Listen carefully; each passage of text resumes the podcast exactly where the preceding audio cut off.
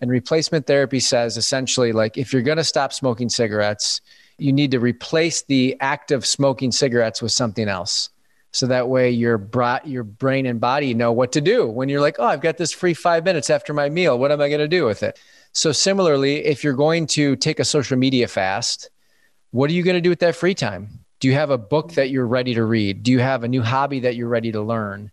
If you don't have those things in place, you're most likely going to fail. So, replacement therapy is a great way to look at supplementing your digital disconnected desires with something more tangible, meaningful, and more importantly, something to replace that.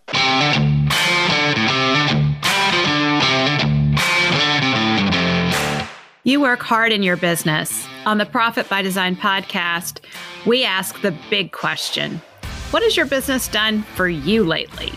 Hi, I'm Dr. Sabrina Starling, the business psychologist, the author of How to Hire the Best, and your co host on the Profit by Design podcast.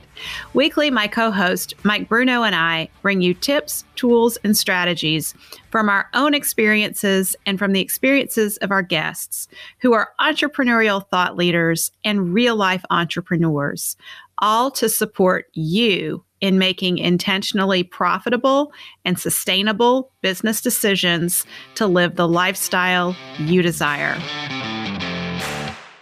Profit designers, are you ready to take your life back from your business? If so, I invite you to join us in the Entrepreneurs Take Your Life Back Facebook community that we've started at Tap the Potential. Chances are, if you have a growing business, you're paying a team, and you still feel like you're having to do it all. It shouldn't be this way. Work should support life not the other way around. And at Tap the Potential, we support entrepreneurs like you in designing sustainably profitable businesses that give you more time for what matters most and more money in your bank account than ever. In our Entrepreneurs Take Your Life Back Facebook group, I'm sharing with you lots of tips, tools, and strategies to support you in a business that gives you your life back. When you join our community, you will get access to exclusive mini trainings from me, including the Better Business, Better Life Jumpstart, as well as the How to Hire the Best Jumpstart. These free trainings are available only to the members of the Entrepreneurs Take Your Life Back Facebook community. There's no charge to join. I would love to see you there and get to know more about you. To join us, go to tapthepotential.com forward slash group. That's tapthepotential.com forward slash group. Profit Designers. Today, I have the privilege of having a conversation with Mark Ostach. Mark helps people find the courage to connect with themselves, their purpose, and with the people in their lives, both online and offline. Mark's goal is to restore energy and focus to organizations battling modern life's nonstop pace and growing sense of disconnection. Mark knows what it's like to feel disconnected, having compulsively checked his phone for over a decade. He's on a mission to teach us healthy digital habits so we can improve our digital wellness and create deeper connections with things in life that matter most. Mark holds degrees in psychology and technology with an interest in behavioral neuroscience. He is determined to remind the world that human connection is the most powerful connection we have a nationally recognized speaker on digital wellness. Mark has done two TED Talks and spoken to thousands of people all over the country, encouraging them to embrace a culture of digital well being. So go ahead and check your phone one last time and get ready to be inspired by Mark. Profit designers at Tap the Potential, we are on a mission right now to be a positive force in social media during trying times for all of us entrepreneurs. In that regard, I would love it if you could help us out we really want to get behind any of you who are doing good things in your communities, showing up and leading with love. If you are doing something to keep your team together during this time and you're sharing it in social media, or you come across another entrepreneur who is being a gift from their gift in some way that you notice, please use the hashtags lead with love and be a gift.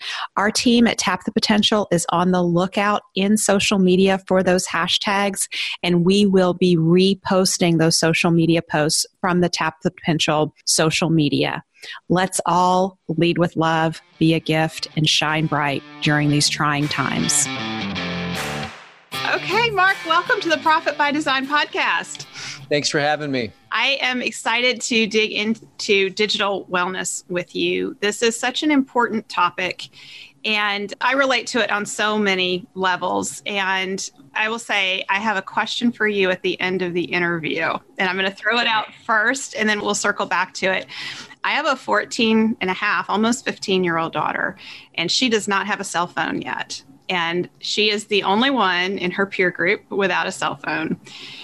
And I have put this off as long as possible because I'm very concerned what's going to happen in her life when I put that thing in her hands. So I want to hear from you. What would you recommend to help her have digital wellness going forward? Wow. That's a great question. Well, I have a theory that there'll be a generation to come called dippies or digital hippies. And I believe that dippies will have seen their parents, teachers, guardians, et cetera, become so burnt out from their dependency on smartphones that they actually just won't even want a smartphone. Now, I'm not suggesting that that's where your daughter's at, but I am hearing more and more stories like that of your daughters where they want a cell phone, but it's not this burning desire that starts at eight years old. And then next thing you know, it's their, their 10th birthday and they've got two iPhones, right? So you know, as far as like when is that ideal age, I don't have a perfect answer. I think there's so much, as you know, the uniqueness of each individual and the way they mature and evolve and the difference between boys and girls and, you know, kids that have social skills different than others. It's got to be up to the parent. And the more that it can become a parent and child conversation and not just a carrot that dangles if you get a 4.0 on your report card, but a true dialogue. And what does it mean to be a digital citizen? Are you ready? It's the same thing we do with driver's ed. Interesting. Right? Same thing we do with driver's ed. Yeah. So it's got to be up to the parent and try not to fall into the the story of everyone else has one why don't i yeah and then you can just say everyone else doesn't have a mom like Oh, yeah, she knows that. She has a t shirt that says having a weird mom builds character because she, you know. That's awesome. she owns it. So, the reason I want to circle back to that at the end is I have a feeling that what you're going to share with us about how we can have better digital wellness will be what I'm going to want to share with her as she gets that phone going forward. So, how did you come to be interested in this topic? How do you personally relate to it and why is it so important to you? Yeah, great question. So I'm 39, so I'm kind of the last on the spectrum of the millennials. I'm an old millennial. And I grew up without, I mean, I had a pager in eighth grade. That was like the coolest thing on earth, right? So I grew up just always outside, always moving, very active, very kind of like, you know, big family. So there's always either somebody crying or somebody running or a number of things that just created that chaos and joy that you want in movement and motion in life. And then I began to notice just kind of a, a bit of a downshift in my activity life when, you know, the smartphone or at that point the flip phone kind of came to the market. And then eventually I found myself in college and I was MySpace had launched, if you remember that social media platform. And I was noticing that the things I was doing online were having a direct impact on my emotional health and my decision making. For example, if I was looking at my ex girlfriend's MySpace page, I would find myself wanting to go, you know, drink a bunch of beers on a Tuesday, which then impacted how I slept. And then I missed class. And then I felt more sorry for myself. And then before you know it, I'm buying things on eBay with student loan money. Right. So I was noticing this like temptation that is the internet back in 2003 and realizing that, like, wow, I really need to be more aware of what I do online and how it impacts what I think and how I feel. And that was the early kind of seeds that just blossomed. And eventually I, I graduated with Albion a small liberal arts school in Michigan with a degree in psychology and neuroscience. And then I found myself in going to massage therapy school after Albion because I was interested in just touch. And at that point, workplace wellness was just kind of bubbling up on the scene. And I thought, well, okay, I could, you know, create a chair massage business that's going into workplaces and helping with the lack of ergonomics that's happening as all these people are beginning to get double monitors and you know work behind the scenes you know all day long. And long story short massage therapy school didn't work out. I started a technology company with my friend and i spent 10 years in tech. And during that era the psychology of technology became an obsession. And i just began to think about talk to friends uh, ask peers. I even created a software for your desktop that allowed you to self manage your time online and it was this whole experience that I immersed myself. I learned a ton of valuable lessons, including don't create a product without a business model. that was a fun lesson. Yeah. But that was when like everybody was like, "Oh, I'm just going to create a free piece of software and then become the next Mark Zuckerberg," you know, like Right. So, I had met my wife and I began to, you know, as we dated, she was like, "You know, you should stop creating this product and begin advocating and speaking because that's where you're so passionate about."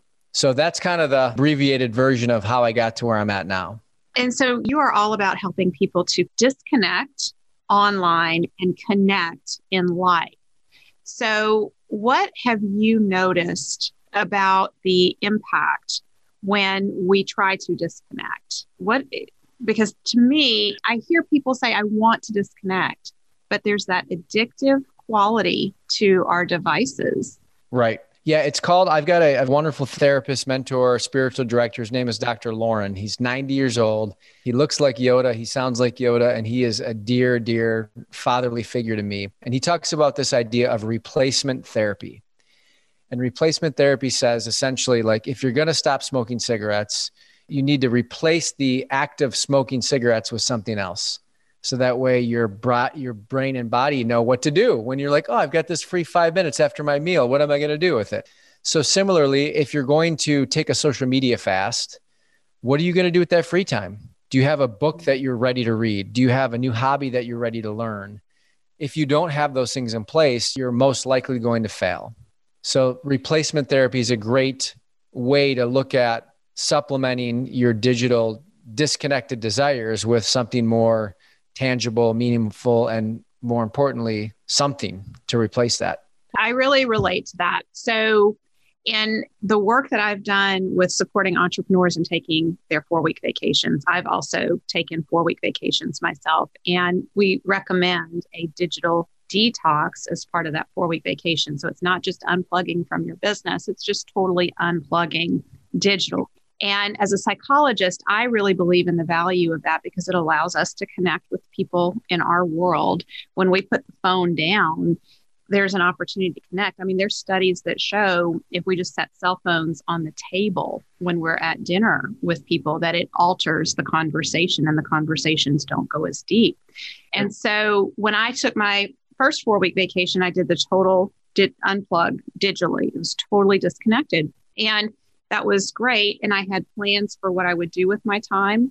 The second time I took a four week vacation, I thought, you know, I don't really need to disconnect. I'm going to disconnect from the business, but I can still do social media and, and whatever.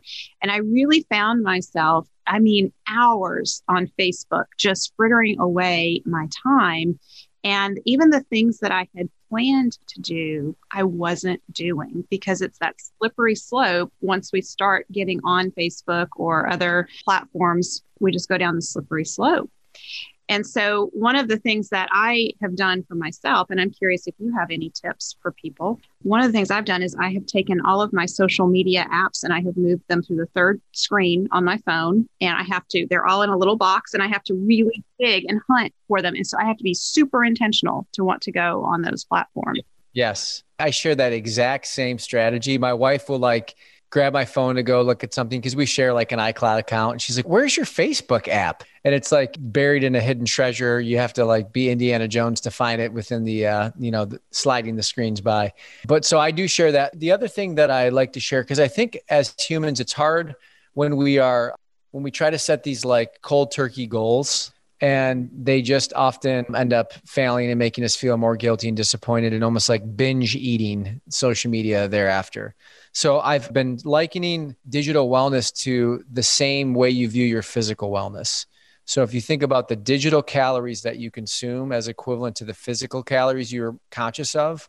So if you have a big meeting, you're not going to eat a big plate of Thai food that's spicy with a cheeseburger and then walk in and expect to have a stellar presentation. So similarly, you have to think about okay, whether you're on vacation or whether you're with a client or whether you're just trying to connect with your family, if you are still engaged, can you be more mindful of the content in which you're digesting, right? So, for example, I we have a snow day today here in Michigan, and I was outside with the kids, sledding, lots of fun. We have a three and a six year old, and my phone was like buried in my snow pants, and like I it had it was like two zippers into it with my gloves on. and I just couldn't get to it, and I felt this sense of freedom of like, okay, I don't have a my first meeting is not till ten. I've got what what I like to call as margin and margin is essentially that space that allows you not only to breathe, but restore your life and your energy and your sense of purpose. So I've got margin. I'm with my kids. My wife's at home. All is well. And I just felt this like playful freedom that I hadn't felt in probably a few months while I was sledding on a small little bunny hill with my kids. Yeah, you were able to just be fully present and engage. in the fact that you could not access your phone. Right.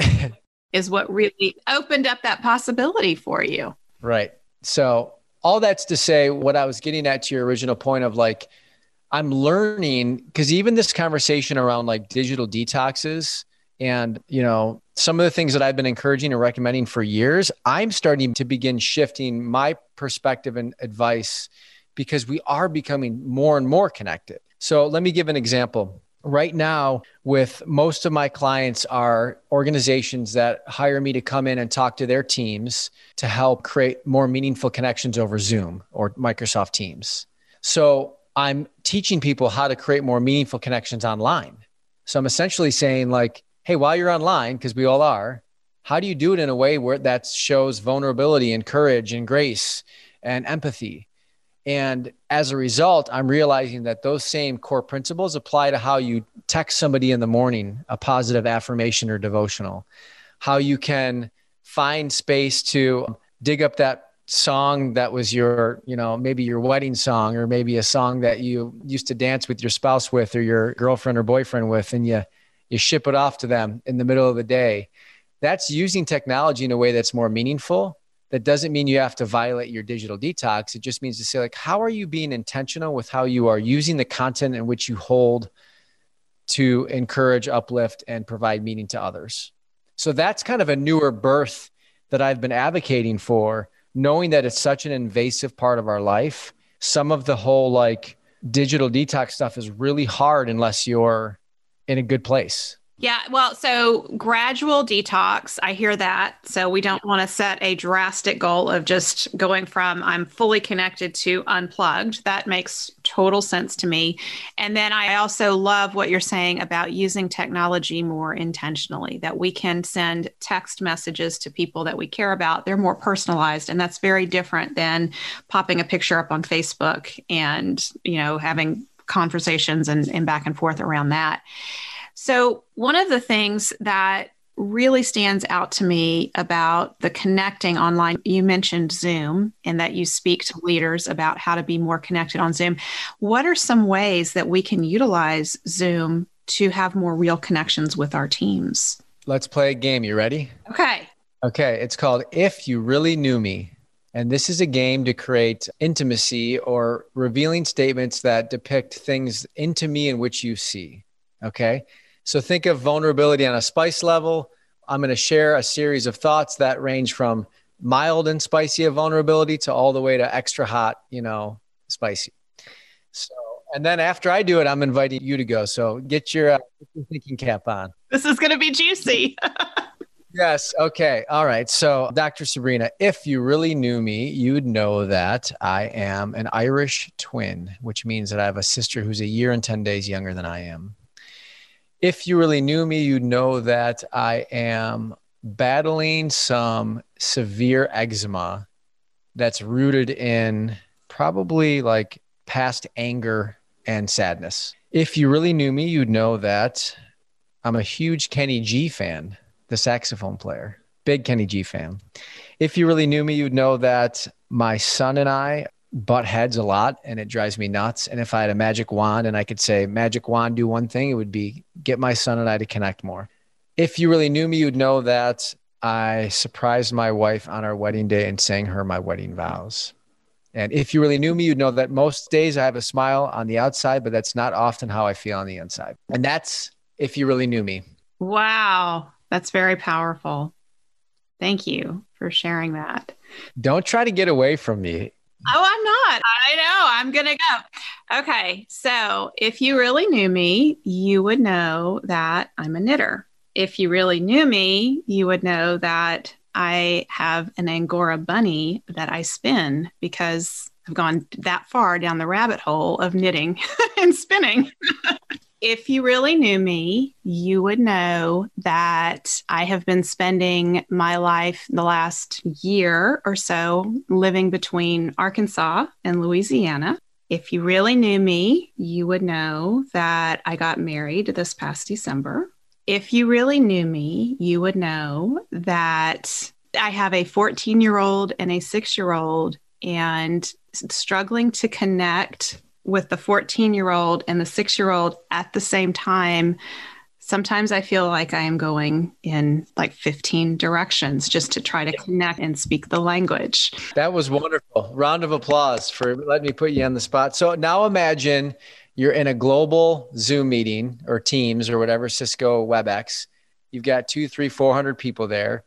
And that game is facilitated with leaders of the organization think about how immediately that connects the entire population or team with those leaders in a way that's more meaningful than they probably ever could have had in a one-on-one which was focused on KPIs and performance and next quarter. So I feel really fortunate to be able to facilitate these dialogues. And sometimes it's with a team of 20 people. And we'll I'll model it and then we'll go into breakout rooms for 10 minutes and there'll be breakout rooms of three to four people and then we'll come back to the main session and we'll say did anybody learn something new about their fellow coworker? And 95% of the hands raise people will cry people will laugh.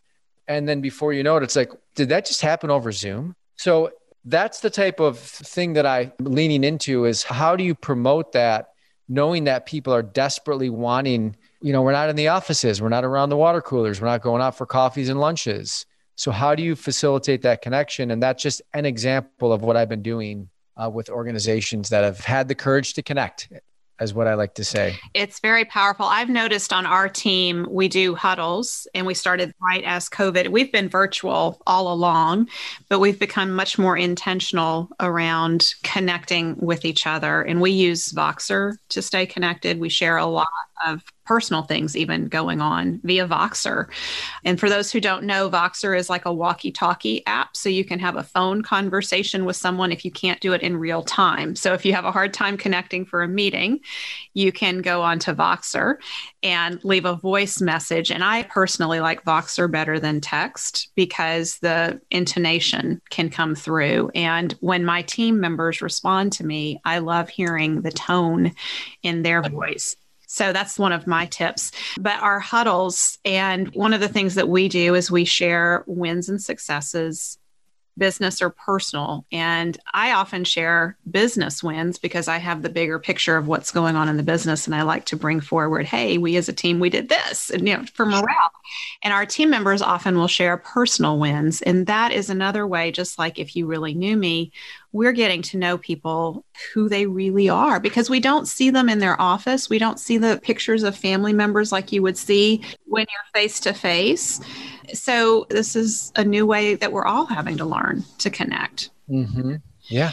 So, I want to talk about one of the things that I've seen happen at our retreats with business owners around cell phone. And I would love your thoughts on this we do a no cell phone challenge at our retreats. And that means you're totally optional. Uh, you're at choice if you're going to leave your cell phone behind or not. But we ask people to put their cell phones in a basket and we whisk that basket away to an undisclosed location. So people are fully present during the day. And the first time we did this, it was scary for me to do it because I didn't know if people would actually be willing to do it. I was afraid I was going to get a lot of pushback. And I was pleasantly surprised by how eager people were to have the opportunity to get rid of their cell phone And after that first experience, one of our participants said to me, This was the first time since the 90s that I have totally unplugged. I felt like a kid again. Yes. I love that story. And I love that you do that basket. I wanted to share that. I wanted our listeners to hear that because I think we have the opportunity to do that at home with our families in some ways. And it's part of that digital citizenship. So, how do we take my question to you is how do we take that experience? You know, I'm at a retreat and there's a facilitated exercise where I put my phone away. So it felt so good. How do you bring it back into the real life day to day? And, you know, in the family setting and in the work setting, how do we promote that there's five things that I share that I've been sharing for a long time that I'll offer to the listeners now that promote digital wellness on the individual level, whether you're single at home or whether you have a family of eight that apply. And one of them is no digital gadgets at mealtime. Get them off the dinner tables, off the lunch stations, you know, get them away. Sleep device free. So get a real alarm clock. So invest 15 bucks in an analog alarm clock, plug it in, set it, forget it and then when you're waking up in the morning, you're not immediately going to email or what I call doom scrolling, where you're just one eye's open, the other eye's still sleeping, and you're reading headlines of the civil unrest and the political stuff. And then before you know it, it's doomsday and you haven't even gone to the bathroom. So sleep device free, get a real alarm clock. The third thing is to take a digital fast for one hour a day. When I was going to and from the office, that would be the first hour when I came home. And it really turned out to be like three hours because we would do playtime, dinner, bath, books, bedtime, rinse, repeat, eat dark chocolate, and go to bed. So, taking a digital fast, it's important to do it on the same hour so you can create a habit out of that. And the two other things are make eye contact when talking, which is like a lost art. Urge people to do that. And the final thing is to end your digital day one hour before bed. So, whatever you're doing, even if you're watching TV or Netflix, whatever the case is, imagine your body is that of a plane. You need to descend yourself mind, body, spirit into bed, not just drop from 30,000 feet in the air and expect to have a safe landing without nightmares or, you know, gosh, I slept horrible last night. Now it's time to go pump myself full of coffee and do it again. Um, so you got to land the plane. So those are some of the things that I like to encourage as ways for people to improve their digital wellness.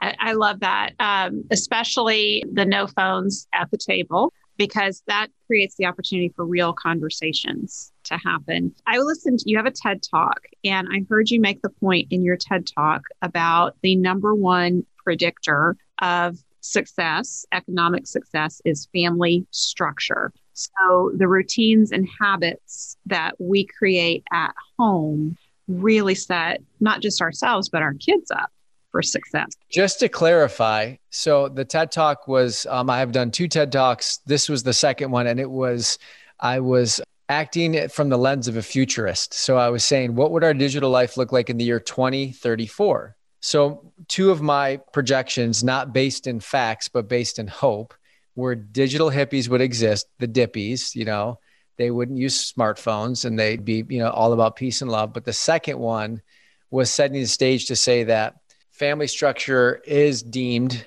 the number one part of economic growth and safe and healthy metropolitan areas. So, if that's the case, then how do we redesign our workday to account for the need for family structure? So, my again, with my futurist hat on, I was saying email, the amount of emails you can send will be restricted, right, to five a day. So you're you're forced to have meaningful and thoughtful communication. You're not just sending quick notes to flood everyone else's to-do list or you know since family's so important the government and such shuts down the workday at 3.30 so everyone can get their kids and get on with their life so though just to kind of level set facts from future predictions that's where i was heading in my thoughts and it's it is a hope and i think a lot of us Dr. Sabrina, I know you're working with leaders on many different levels to regain the significance of what's important in their life, still while growing their ROI and their business. But I'm talking to leaders right now who I've said, this is the first time, this is like the kind of glass half full version of the pandemic, work from home.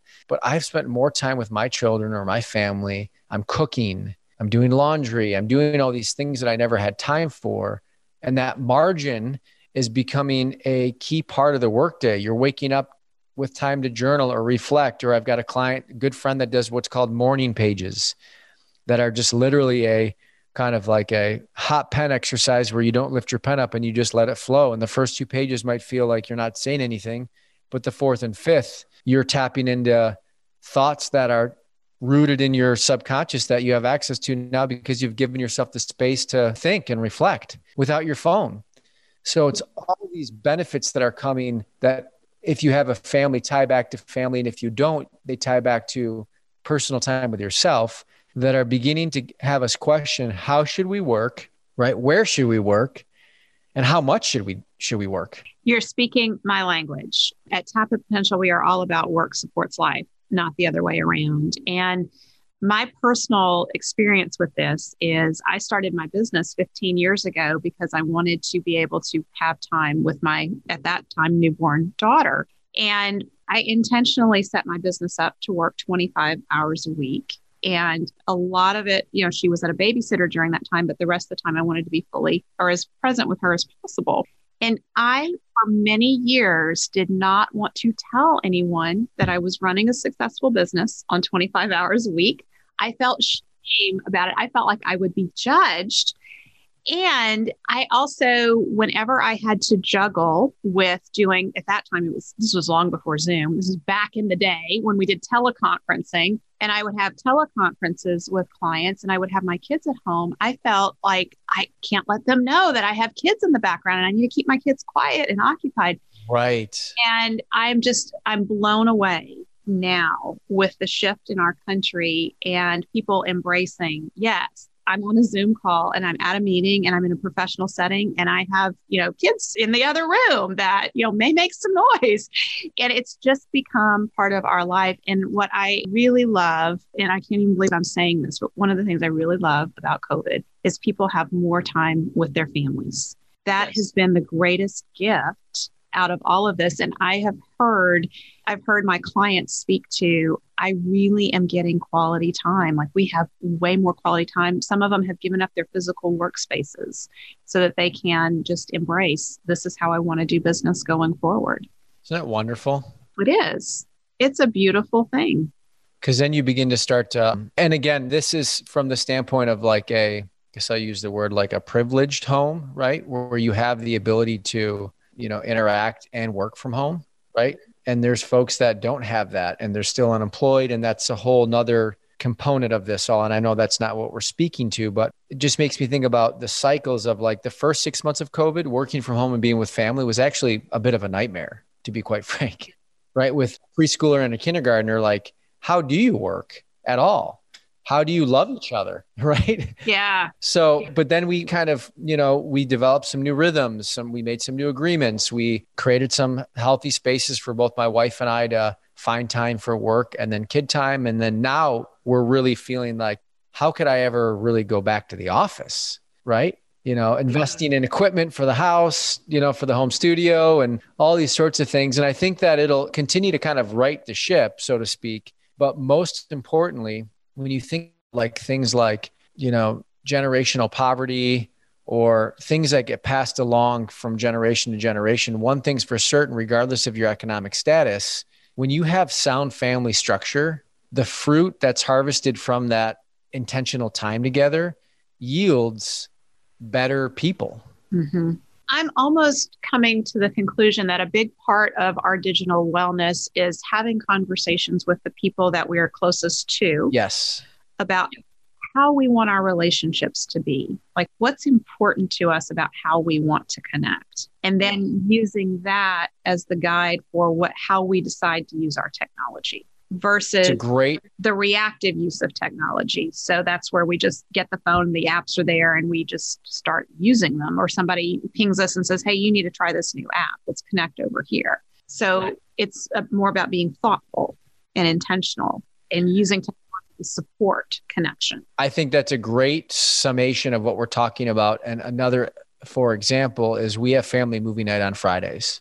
So the kids know that during the work during the weekdays after dinner we're not watching media right we're either playing a game or we're doing homework or we're reading a book but come friday we're setting up to eat some sort of carry out, pizza, you know, Middle Eastern, and we're we're watching Disney Plus, right?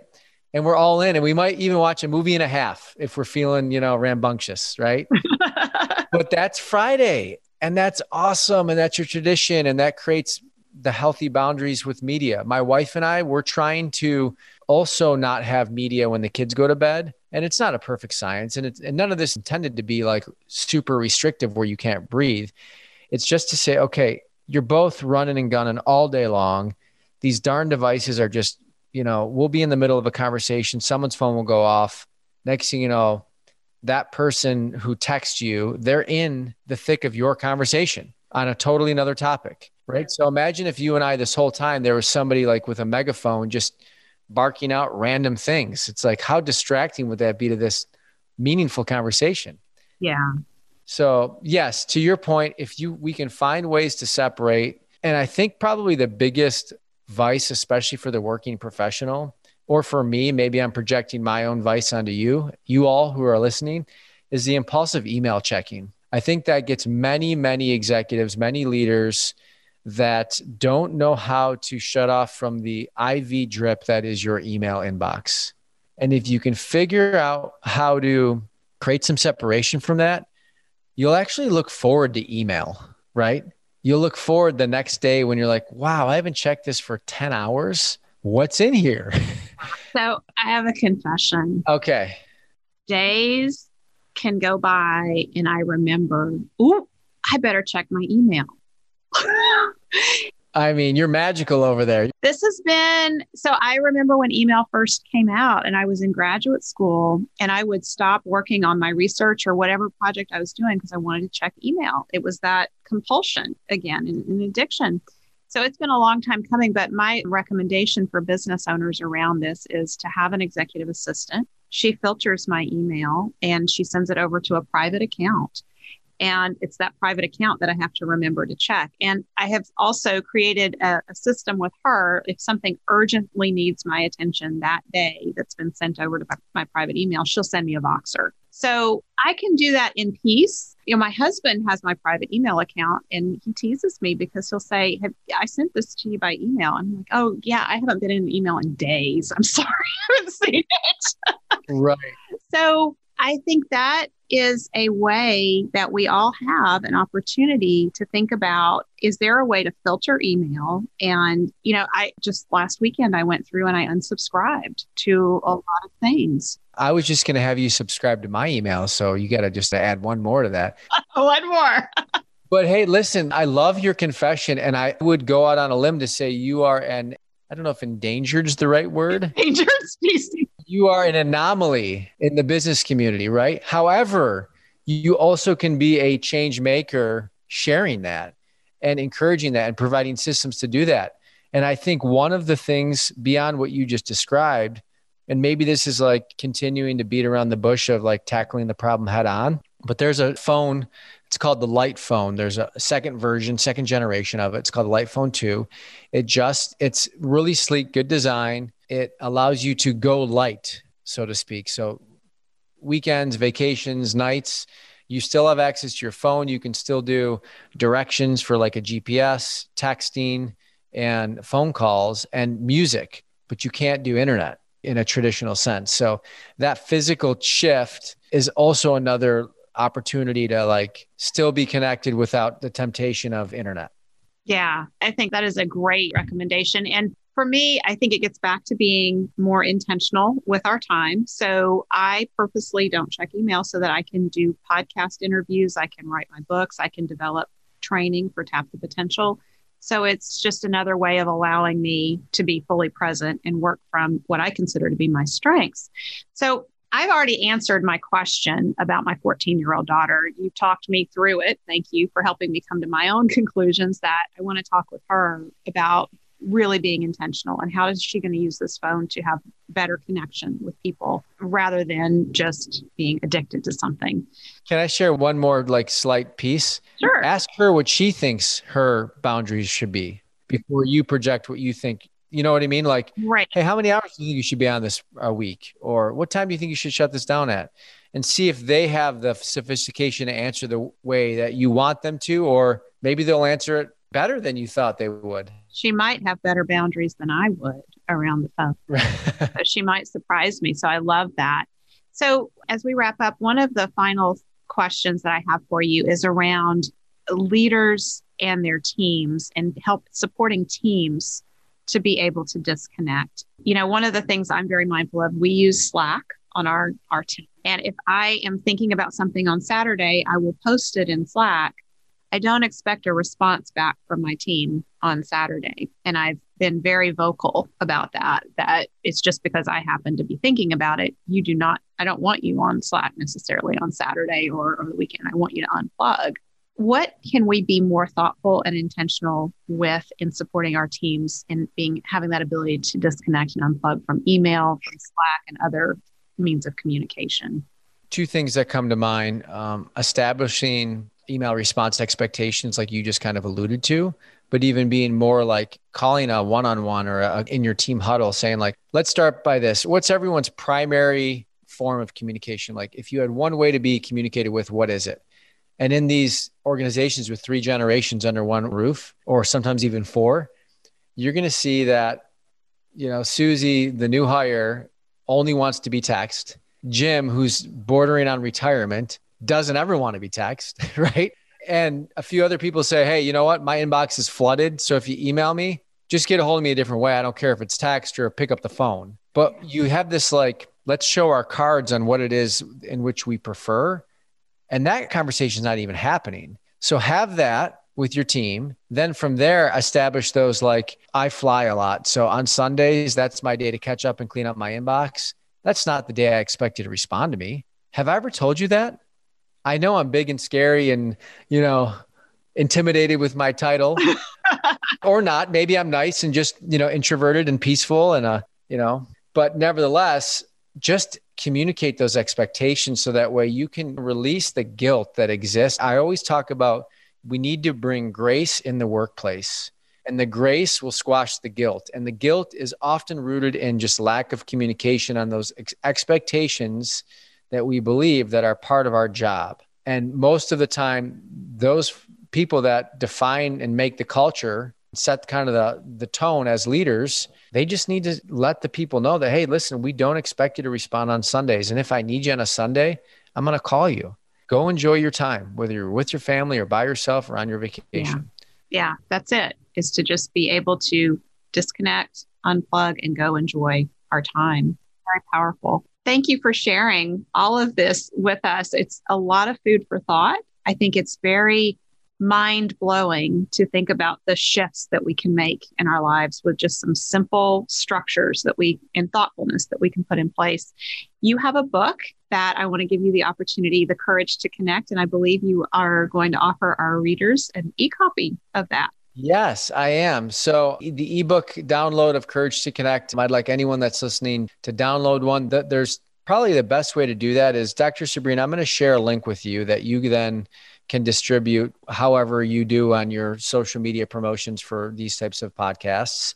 But in that link, you'll just simply put your email address and you can download the book. And it is my gift for you, knowing that it's total blessing. It's a dream job that I've been dreaming up for a long time to be able to do this full time.